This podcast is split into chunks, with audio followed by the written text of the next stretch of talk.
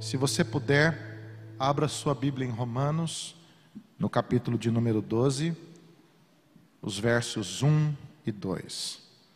Romanos, o capítulo de número 12, os versos 1 e 2.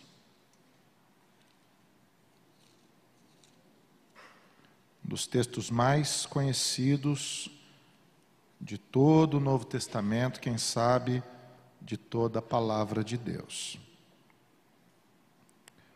Romanos 12, apenas os versículos 1 e 2.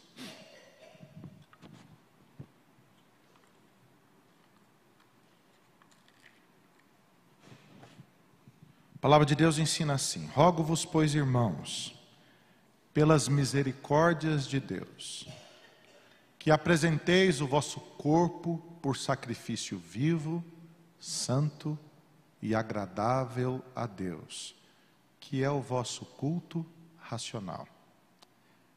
E não vos conformeis com este século, mas transformai-vos pela renovação da vossa mente, para que experimenteis qual seja a boa, agradável e perfeita vontade de Deus. Esse texto, queridos, é talvez o texto mais importante de todo o livro de Romanos. Os comentaristas dizem que esse texto é a dobradiça que sustenta os dois movimentos do livro de Romanos.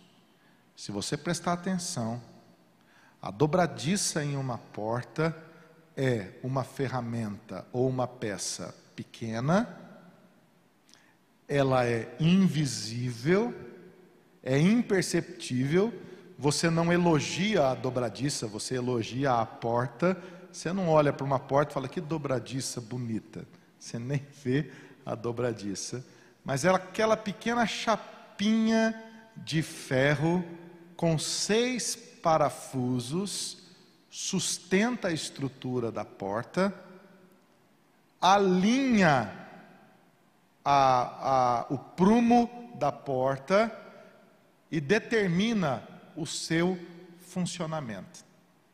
É isso que esse texto faz na estrutura de Romanos. Sustenta a aplicação da teologia de Romanos. Dos capítulos 1 ao capítulo 11, o apóstolo Paulo constrói a teologia, talvez a sua teologia mais rica, com certeza a sua teologia mais rica. Ele constrói os conceitos da justificação, da salvação, da predestinação, da eleição, da glorificação, nos capítulos 3 e 4 são capítulos centrais para a doutrina reformada. Os capítulos 5 a 8 são capítulos centrais da doutrina da vida cristã, como é a vida cristã normal do crente. Quando você lê os capítulos 5 a 8, você encontra ali a teologia paulina em toda a sua exuberância. Reverendo Hernandes Dias Lopes, diz que afirma que Romanos é o ponto mais alto da teologia paulina. E se Romanos é o ponto mais alto da teologia paulina, o capítulo 8 de Romanos é o pico do Everest. É o ponto mais alto de todos. O capítulo 8, ele é profundo os desdobramentos da bondade de Deus, da vontade de Deus, do poder de Deus que nos segura em Suas mãos. Os capítulos 9, 10, 11, como que a igreja responde, a obra do Senhor entre os gentios, a obra do Senhor entre Israel, a continuidade da Bíblia toda como uma narrativa só. Após o texto que nós lemos, quando você lê Romanos com um pouco mais de calma, você vai perceber que do capítulo 12, versículo 3, até o capítulo 15, o versículo 13, o apóstolo Paulo dá conselhos práticos à igreja. São conselhos práticos, aplicações para aquela doutrina exposta entre os capítulos 1 e o capítulo 11. Os dois versos do capítulo 12 conectam esses dois momentos. Entendeu o porquê da dobradiça? Conectam a teologia e a prática. É por isso que esse sermão de hoje é uma convocação. Simples, mas uma convocação. Ele chama você a uma resposta. O texto começa com esta palavra: Rogo-vos, pois, irmãos. Toda esta construção que eu fiz na introdução se dá pelo fato dessa única palavra, pois, então, portanto, sobretudo. Ele conecta toda a sua teologia com esta palavra, pois, tudo que vem antes, por causa de tudo que vem antes, por causa de tudo que vem depois, eu vou fazer a vocês agora um requerimento, porque é isto que a palavra rogo-vos significa no seu original. Rogar ali não é pedir apenas, no sentido de suplicar. Me parece que a gente tem uma visão, muitas vezes, que rogar é apenas suplicar no sentido de alguém que está numa patente mais baixa, está pedindo algo encarecidamente para alguém que está numa patente mais alta. Não é por aí que a gente entende? É o contrário. O apóstolo Paulo, na sua qualidade de apóstolo entre os gentios,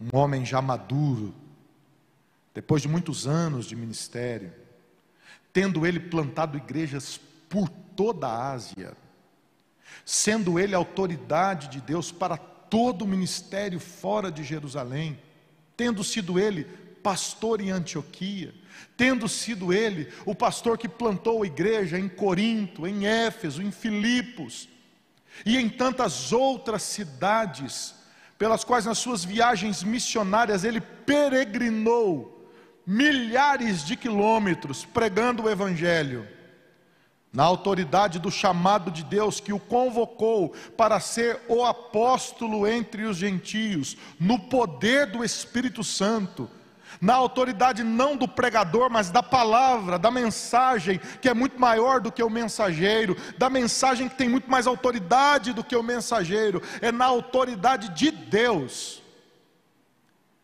que Paulo convoca os crentes a uma resposta diante da obra de Deus. É uma resposta. Eu estou requerendo de vocês uma resposta. Eu estou convocando vocês a uma resposta. Eu estou chamando vocês a uma resposta prática. Entenda uma coisa, querido. A sua vida cristã, ela não é marcada pelo que você sabe. Lembra disso para o resto da sua vida, por favor. O Evangelho não é uma religião de informação. A pregação não é um discurso. Apesar do discurso ser parte do veículo da pregação, a pregação é muito mais do que isso. É a palavra de Deus que chama você a uma decisão. Você sabe o quanto que você vai amadurecer na sua vida cristã? É o tanto de decisões que você tomar diante das coisas que Deus fala ao seu coração. O pastor Tim Keller, uma vez eu estava ouvindo, e ele definiu santidade de uma forma que eu nunca mais esqueci. Muitas vezes nós pensamos que santidade é um esforço humano. O sujeito acorda de manhã e fala assim: Eu vou ser mais santo hoje. Não é assim que funciona. Porque nem sempre as nossas inclinações são por santidade, as nossas inclinações são para outras coisas, são para o pecado. Mas você sabe o que é santidade? É quando o crente reage aos estímulos do Espírito Santo no seu coração. É quando naquele momento específico que a tentação se apresenta e que ainda não deu corpo ao pecado, porque é apenas uma tentação, naquele momento, a clareza da palavra de Deus vem à sua mente. Quem fez isso? O Espírito Santo. O Espírito Santo lembrou você do pecado, da justiça, do juízo.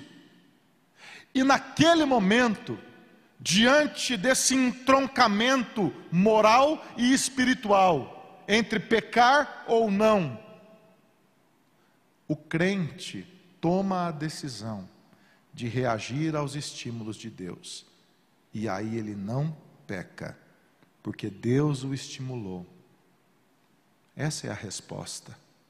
Essa pregação aqui, que presta atenção no que eu vou te dizer, ela só vale para o seu coração à medida que você toma decisões com o que você ouviu aqui. É isso que Paulo está fazendo. Rogo-vos é um requerimento. Ele está chamando você para uma decisão. Amém, querido? É uma decisão. Você precisa tomar uma decisão. Agora você não toma a decisão por você mesmo. O texto continua, olha aí na sua Bíblia. Rogo-vos, pois, irmãos, que pelas misericórdias de Deus. Paulo sabe que nós não somos capazes de responder por nós mesmos. Paulo sabe que o nosso coração se esquece fácil do que Deus faz. Talvez nós sejamos um daqueles dez leprosos, que dos dez somente um voltou para agradecer o Senhor. A gente não se lembra do que Deus faz, a gente não percebe o que Deus faz. O mundo nos pressiona demais. E muitas vezes, pela pressão que o mundo faz, e não é fácil viver, eu concordo com você, não é fácil viver, é fácil pagar conta, irmão? É fácil você dar conta do seu dia, todo dia? O pessoal que é autônomo, misericórdia, que desespero. Tem mês que é uma bênção, tem mês que é uma confusão, tem mês que arrebentou a boca do balão, tem um outro mês que você dá uma olhada e fala: como é que eu vou pagar o condomínio? É tenso, irmão. É tenso. Às vezes eu ando de Uber para lá e para cá e eu vou conversando com os motoristas de Uber, que desespero. Os meninos acordam, sei lá, os homens, às vezes homens mais velhos, às vezes mais jovens, e eles falam, eu já me apresento logo, eu sou pastor, e é assim, e vou falando de Jesus para eles, e é uma oportunidade de evangelismo, e quando eles percebem que eles estão com um pastor, é aconselhamento gratuito naquele carro. Nós vamos na viagem abrindo o coração e vai falando. É desesperador. Às vezes eu, é cinco da manhã, já está trabalhando. É oito da noite, ainda está trabalhando. É tenso, irmão. É tenso. E quanto você ganha no dia? Ah, descontando tudo. E quando falo o valor, eu fico apavorado porque tem o desgaste do carro, tem a gasolina, tem a 25% que a Uber cobra. Já estou sabendo de tudo. Daqui a pouco eu virar gerente da Uber. É tenso. A vida é ao vivo. Você não espera, você tem tensão em casa. Você tem tensões na sua saúde. Está indo tudo bem, irmão. Mas de repente tem um diagnóstico complicado no meio do caminho. Como é que faz? Às vezes está indo tudo bem. Você enfrenta uma depressão, um desânimo. Uma enfermidade atinge ali a sua casa, desanda o relacionamento com os filhos, desanda o seu relacionamento com Deus. Como é que você responde diante de Deus? Aí você some da igreja. Porque a gente com problema some da igreja. Você quer saber se um crente está com problema ou não? É só perceber. Ele sumiu, pode ir atrás. Pepino. Nenhum crente some porque está bem. Ah, você sumiu da igreja por quê? Não, eu tive um encontro com Deus profundo. Foi tão maravilhoso que eu nem vim aqui para não misturar. Eu fiquei em casa porque eu estava cheio de Deus. É nada, irmão, é problema. Quando alguém some, é problema. Aí de vez em quando aparece, sente culpado. Os irmãos falam assim: Você sumiu, querido. Aí a pessoa fala: Só fala que eu sumi, mas sumiu mesmo, sumiu. Qual o problema de falar que sumiu? Mas por que, que a pessoa sente dolorida? Por causa do peso, da vida. É difícil. Às vezes, como pastor, eu fico apavorado. A pessoa fala para mim assim: Ah, pastor, estou saindo de uma enfermidade terrível. Fiquei três meses de cama. Eu fico feliz porque curou, fico chateado porque não falou nada. O pastor não é cigano, não tem bola de cristal. Como é que você vai saber que o outro ficou doente, se o outro não falou? Explica para mim, irmão. Mas a pessoa enferma, ela se fecha nela mesma e some. Eu estou culpando a pessoa? Não, eu só estou constatando que é difícil mesmo.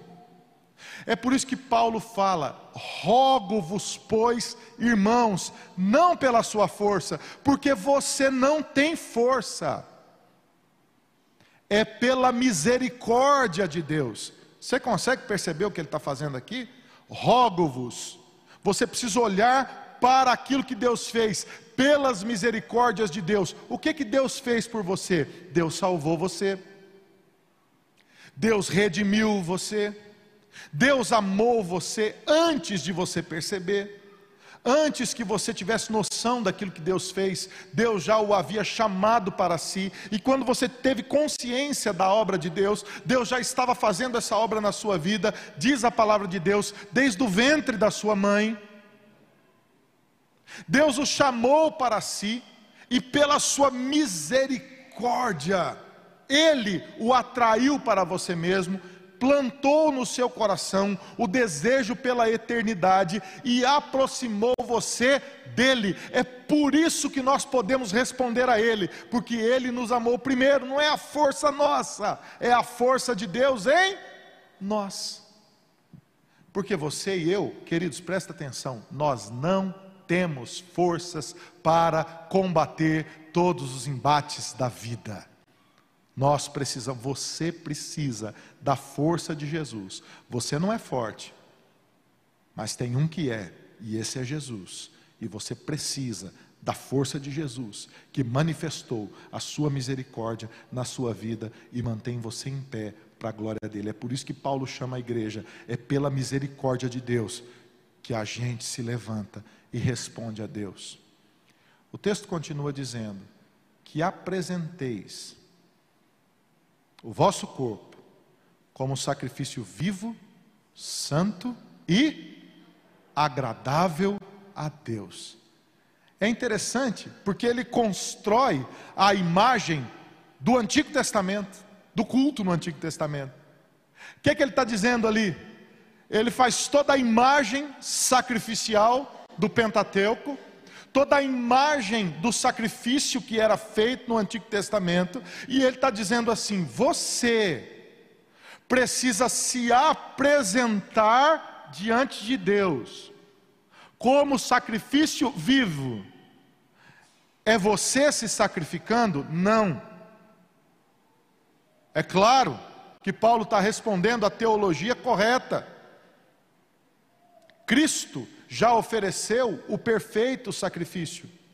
Cristo já ofereceu o único e exclusivo sacrifício de uma vez por todas. Você e eu nos apresentamos diante de Deus como resposta deste sacrifício de Jesus.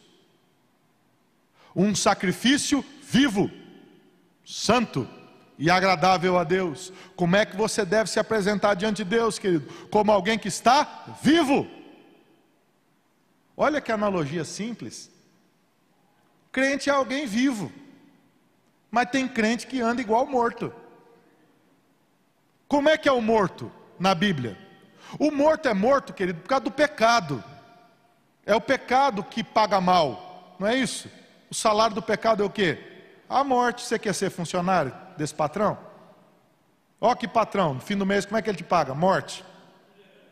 Tenso, irmão, é tenso.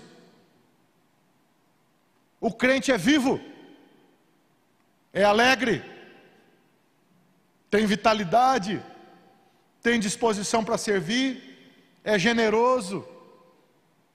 O crente é vivo para as coisas de Deus, é que Paulo fala em Romanos. O que é que diz lá Romanos 16, 19? Que nós devemos ser simples, simples para o mal e excelentes para o bem.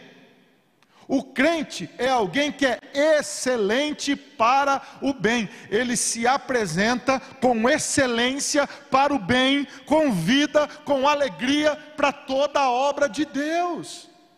É por isso que o chamado do Senhor é um negócio fenomenal. Fenomenal, irmão. É por isso que o crente não desanima. Não é porque ele é forte, é porque Jesus é forte. Não é porque ele pode, é porque Jesus pode. Ele só se apresenta assim porque ele está vivo. Sacrifício vivo, santo. Um crente precisa ser santo, queridos. Deixa eu dizer uma coisa para você. A coisa mais importante da sua vida é a piedade. Você sabia disso ou não? Seus filhos não vão lembrar de você pelas coisas que você deu a ele, tá bom? Não vão. Você pode dar um apartamento para o seu filho. Se você for um pai meia boca e ruim, o seu filho mora no apartamento que você deu, mas fala mal do você, tá bom? É ou não é? Você pode dar um carro para o seu filho, ele reclama do carro que você deu. Podia ter dado um melhor, hein, pai? Tem pai que paga a faculdade do filho faz o filho advogado, médico. O pai está lá, ó, Uber, está trabalhando de tudo quanto é jeito, trabalha no trabalho, trabalha outro trabalho, vende brigadeiro na esquerda, vai fazendo qualquer negócio, forma o filho. O filho miserável, miserável, lá na frente, não ajuda o pai. Tenso. É tenso, não é? Você sabe por quê? Porque o seu filho, ele não vai lembrar do que você deu. Às vezes o pai fala, eu te dei tudo. Não adianta, irmão, não é por aí não. Você pode dar tudo. O segredo não é dar tudo. O segredo é ser piedoso. Os filhos querem pais crentes, santos. Fonte Segura diz que a filha do Dr. Russell Shedd disse isso numa conferência. Perguntaram a ela, como é que é seu pai em casa? Irmão, quando eu ouvi isso, eu falei, já estou devendo, já estou lascado, não vai dar certo.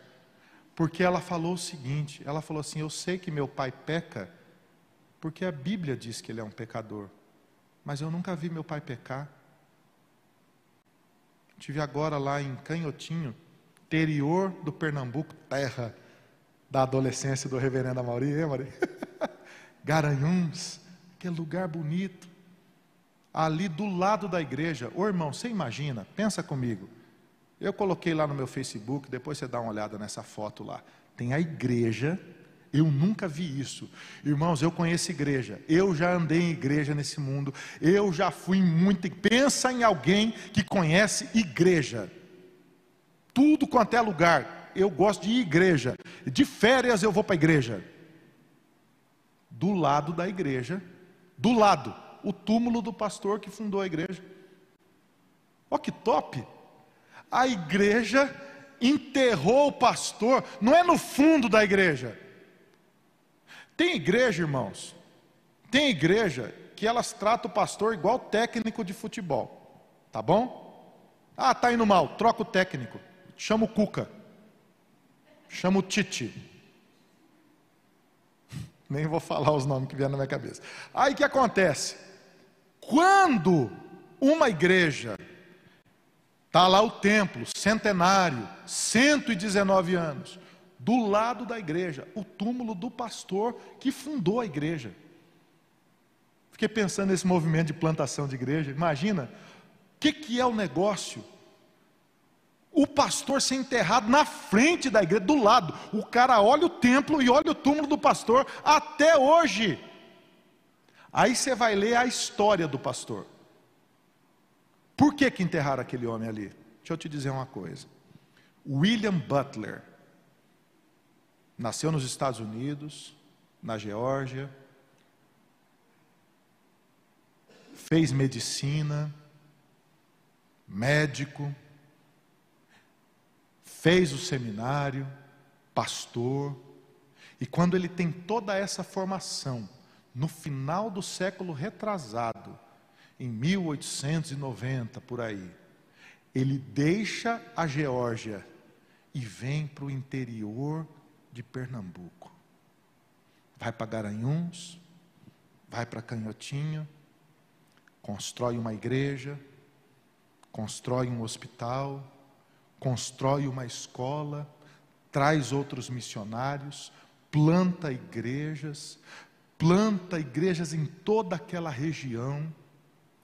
Hoje está lá, irmão, está lá, um colégio presbiteriano centenário, que conta a história do Evangelho naquele lugar, hospital, igrejas, um presbitério forte, instituto bíblico, seminário. Mas no túmulo daquele pastor, você sabe o que está escrito ali? Não está escrito aqui jaz William Butler, o grande pastor, o pastor eficaz, o pastor que arrebentou a boca do balão. Você sabe o que está escrito ali? Aqui jaz William Butler, o médico amado. Aqui jaz o reverendo William Butler, o médico amado. Você sabe quem que está enterrado com ele lá? Um diácono da igreja, no mesmo túmulo. Você sabe como é que é o nome do diácono? Né Vilela. Você sabe por que, que o Né Vilela está enterrado junto com o reverendo William Butler?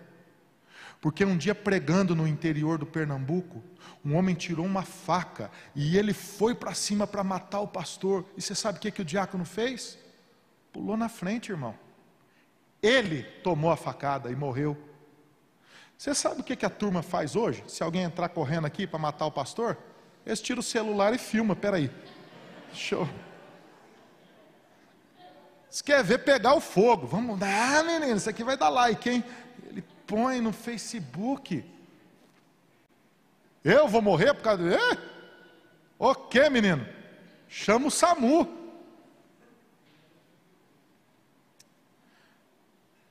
Na sua vida, você sabe o que, é que vai ficar para a sua história? É a sua piedade. É isso. É o tanto que você amou as pessoas, é o tanto que você cuidou delas, é o tanto que você se importou com elas. Rogo-vos pelas misericórdias de Deus, que você se apresente a Deus como alguém vivo, santo e agradável. Agradável. O crente dá vontade de estar com Ele. É ou não é verdade? Você não sente vontade de estar com gente boa, de Deus?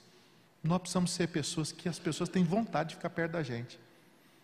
E às vezes a gente tem que lutar contra a gente mesmo. Você sabia disso ou não? Naturalmente a gente, a gente às vezes não gosta. Mas o texto diz: precisa ser alguém agradável, hospitaleiro, aberto, que se importa, que presta atenção. O texto diz: porque esse é o vosso culto racional. Eu dei o nome dessa mensagem aqui, o culto racional, por causa dessa frase. Você sabe por quê? Porque muitas vezes a gente pensa que o culto racional presbiteriano é um trem diferente, irmão. Diferente. Nós somos diferentes. Nós somos outra denominação. É outra coisa. Às vezes o pastor prega bem. Aí, olha o elogio do, do irmão fala, o reverendo. O irmão foi feliz hoje, reverendo. Racional o negócio, é racional. A exposição hoje, reverendo, foi centrada ao texto original.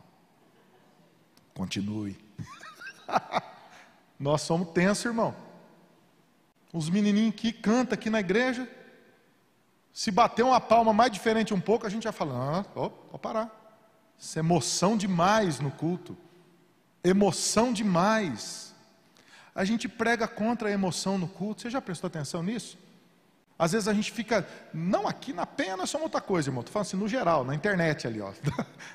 Dá uma olhada. A gente, a gente às vezes fica tensiona demais, porque a gente pensa que o culto racional tem a ver com a ausência de emoção no culto e com a presença da, da, da racionalidade do jeito que a gente pensa, da razão. Mas não.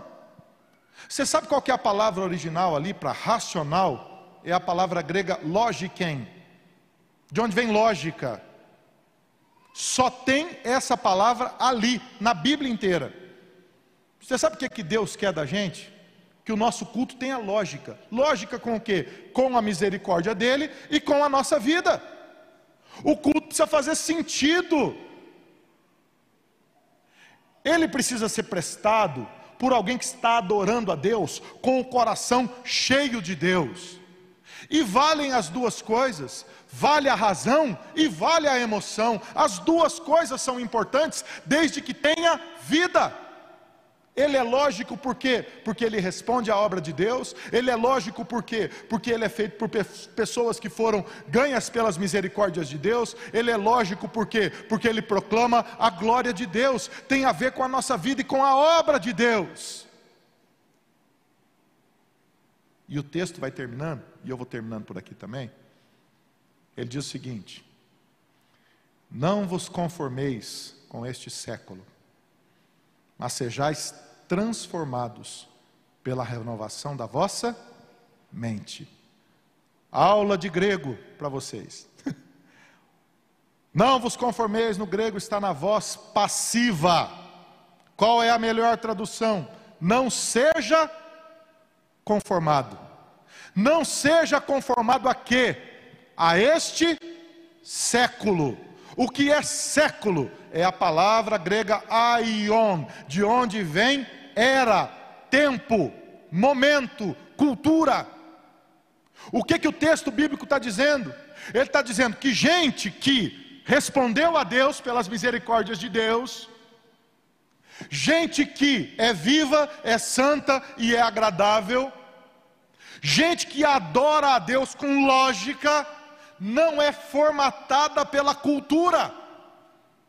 Não seja formatado pela cultura, pelo tempo. O D.A. Carson, que é um grande comentarista da Bíblia, ele diz o seguinte: que a gente tem que ser menos sofisticado com o trato da cultura. Ô irmão, a gente liga demais para a cultura, a gente precisa ligar mais para as coisas de Deus, porque senão a cultura nos formata. Não seja formatado por esse tempo. Qual tempo? O tempo que você vive. Identifique os ídolos da cultura e não seja formatado por eles. Quais são os ídolos? O consumismo, o dinheiro, a correria, o sonho de se dar bem. Você não pode ser formatado por isso, querido. Não é esse tempo que formata você. Voz passiva de novo, mas seja transformado pela renovação da vossa. Onde é que dá a transformação? É na sua, é a sua mente que precisa ser transformada. É ali que dá a renovação. Quando você aprende a pensar como alguém que é vivo, santo e agradável diante de Deus. E o texto termina dizendo assim: Para que experimenteis qual seja a boa, agradável e perfeita vontade de Deus. Deixa eu te falar uma coisa, só entre você e eu aqui, e as 500 pessoas que estão na gente na internet ali, essa é a pergunta que a gente mais responde como pastor. Você sabia disso ou não? Toda pessoa que procura um pastor, ela quer saber o que, que Deus tem para ela. A pergunta lá no fundo é essa: qual é a vontade de Deus, pastor? Às vezes, às vezes as pessoas têm umas perguntas para a vontade de Deus que, que eu fico apavorado. A pessoa vai comprar um carro. Aí ela pergunta assim: Pastor, podia orar por mim? Que eu não sei se eu compro um Fiat ou um Volkswagen. Falou, irmão, você não precisa orar, não. Você acha que Deus, na eternidade, vai falar assim: compra um Fiat? compra um Volkswagen. Deus vai ter, assim, Ele vai parar o céu para falar assim: compre este carro. Deus te deu uma mente para você pensar, querido. Então você pensa, faz pesquisa, vê que carro que gasta mais, que carro que gasta menos. Todo dia o pastor Amaury me deu uma, uma, aula como é que compra um carro, eu nem sabia. Você tem que fazer conta de tudo, irmão. Quanto é que é o IPVA? Quanto é que é o seguro? Quanto é que é o pneu que você vai trocar? Quanto é que vai gastar de. É, pensar, cabeção. Tem que pensar. Senão você tem cabeça para quê? Hã? Pensar. Deus te deu uma mente para você pensar. Tem coisa. Você acha que Deus. A pessoa fala assim: será que. Senhor, será que eu deveria morar em São Paulo ou em João Pessoa? A pessoa entra em crise, porque ela quer saber onde que Deus quer que ela more. Você sabe qual é a resposta de Deus? Tanto faz. Tanto faz. Quer morar em João Pessoa? Mora, irmão. Vai. Deus te abençoe. Você quer morar em Recife? Vai também. Quer morar em Florianópolis? Vai. Pode ir, não tem problema nenhum. Deus que te usa aqui vai te usar lá também. A pergunta não é essa. A pergunta é: você vai viver para a glória de Deus onde você está? Você vai glorificar a Deus onde você está? Porque gente que fica esperando a vontade de Deus, hoje ele não vive para a glória de Deus. Eu pastoreei 12 anos nos Estados Unidos. Os crentes brasileiros lá que não tem documento, o green card, eles ficam pensando assim: ah, o dia que eu tiver um green card eu vou servir ao Senhor. Vai nada! Miserável, porque ele não serve hoje. Será que quando ele tiver o que ele quer, ele vai servir? Não vai. Oh, o dia que eu ganhar mais, eu vou ofertar. Não vai. Porque se você não aprendeu a ofertar da sua pobreza, não é na hora que você tiver que você vai aprender a ofertar, não, bonitão você vai arrumar mais conta para você, você vai comprar um negocinho melhor, você vai dar um jeito, você vai subir seu nível de vida e você vai bater lá no teto com seu salário, mesma coisa. Se você não aprendeu a glorificar a Deus hoje, não é amanhã. A vontade de Deus não é o que vai acontecer, a vontade de Deus é o que já aconteceu. Então você precisa glorificar a Deus na vontade de Deus que já aconteceu. Ah, quando essa igreja mudar, ô oh, irmão, para com isso. É hoje, você precisa levantar e responder, porque Deus já derramou a sua vontade na sua vida. Presta atenção, quanta coisa bonita Deus já fez na sua história. Irmão, se Deus parasse, vamos ser sinceros, num papo reto aqui. Se Deus falasse assim, ó, já te abençoei tudo que eu tinha para abençoar. Tá bom. Fala a verdade para mim, já não estaria bom? Até agora já não estaria bom, não? É só prestar atenção. Dá uma olhada na sua casa, dá uma olhada na sua família. Dá uma olhada nas coisas que você tem, seus filhos, seus netos, sua história. Dá uma olhada na sua profissão, o tanto que Deus já te sustentou, o tanto de, Deus, de coisa que Deus já fez na sua vida. Então não anda ansioso com as coisas do futuro, se apresenta a Deus e começa a viver com essa lógica bíblica na sua vida, pelo que Deus já fez. Essa vontade é boa, ô irmão, é boa, é agradável e é perfeita.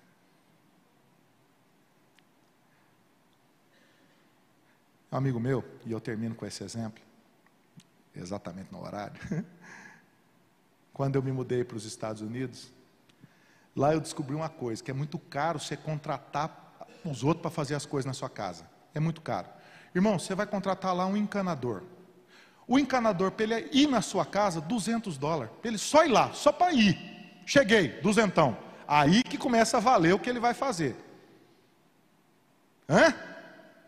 Aí ele faz o que ele tem que fazer. Quinhentão. É top, irmão. 500 dólares. Toma. O que é vazamento? Você vai trocar uma peça do seu carro. A peça custa 10 dólares. O serviço do mecânico, 150 dólares. Aí você começa a fazer as contas. Brasileiro vai fazer o quê? Eu vou fazer as coisas eu mesmo. Eu sou a pessoa menos habilidosa que você já conheceu na sua vida. Eu quebro lâmpada trocando lâmpada, para você ter uma ideia. Outro dia, A Ana falou, a gente morava em Campinas, ela falou, instala uma, uma, uma um trilho aqui para botar uma cortina. Não é uma trilha, que é varão. Já viu aquele negócio? Pô, mulher tem uns negócios também que Deus amado. Põe esse negócio aqui para instalar a cortina. Fui colocar, irmão. Estou com a furadeira aqui, vou fazer o furo. É eu sou um pedreiro que nasceu na época errada. Botei a escada, está a porta de vidro na minha frente. Eu não sei o que, que aconteceu. Foi o inimigo, irmão, foi o inimigo. o inimigo empurrou aquela escada. A furadeira do inimigo. A hora que eu, eu acho que eu comecei a furar sem colocar na parede. Esse é que foi o problema.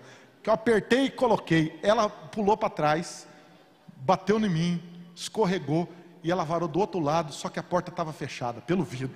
Pá! Quebrou o vidro, eu caí da escada, rasguei a minha perna, foi um desespero. E a minha esposa, a benção, em vez de me socorrer, ficou rindo. Falou: Você vai se matar, cara. É desesperador, irmão. É desesperador. O que, que acontece? Você começa a descobrir que lá nos Estados Unidos que você tem que fazer as coisas. Uma vez eu fui trocar a bateria do meu carro, eu fiquei três horas para tocar a bateria do carro. No frio, irmão. Eu não sabia onde é que era o parafuso. Uma bateria de carro. Vai no YouTube, volta, desesperador. Pensa num cara ruim para fazer as coisas. Aí vem meu vizinho, o Alex, meu amigão. Ele ficou parado do lado do carro, assim, olhando para mim. Falava nada. Falei, tá difícil aí, né? Eu falei, tá difícil, cara. Rapaz, hein, que bateria é essa, hein? Irmão, depois que eu descobri que é dois parafusinhos só, não precisa nem soltar, é só fazer assim que ele sai. Eu passei uma vergonha com aquilo, não tem dificuldade nenhuma. E ele falou uma frase para mim, pastor, que mudou a minha vida. Sabe o que ele falou para mim? Juliano, tudo que você for fazer, que tiver difícil para você fazer, é porque você está fazendo errado tudo que você for fazer, que tiver muito difícil, tem alguma coisa errada. No ministério é a mesma coisa, irmão. É para ser agradável. Se tiver pesado, ou você está apertando o parafuso errado, é você o problema. Você precisa dar um passo atrás e perguntar a Deus: o que, que eu estou fazendo aqui que está errado? Porque isso aqui é para ser agradável. A vida cristã é para ser agradável, irmãos. A gente tem que vir para a igreja aqui é dando risada, é alegria, é encontro, é bênção, é vontade de Deus, é coisa boa que Deus está fazendo aqui. É coisa boa.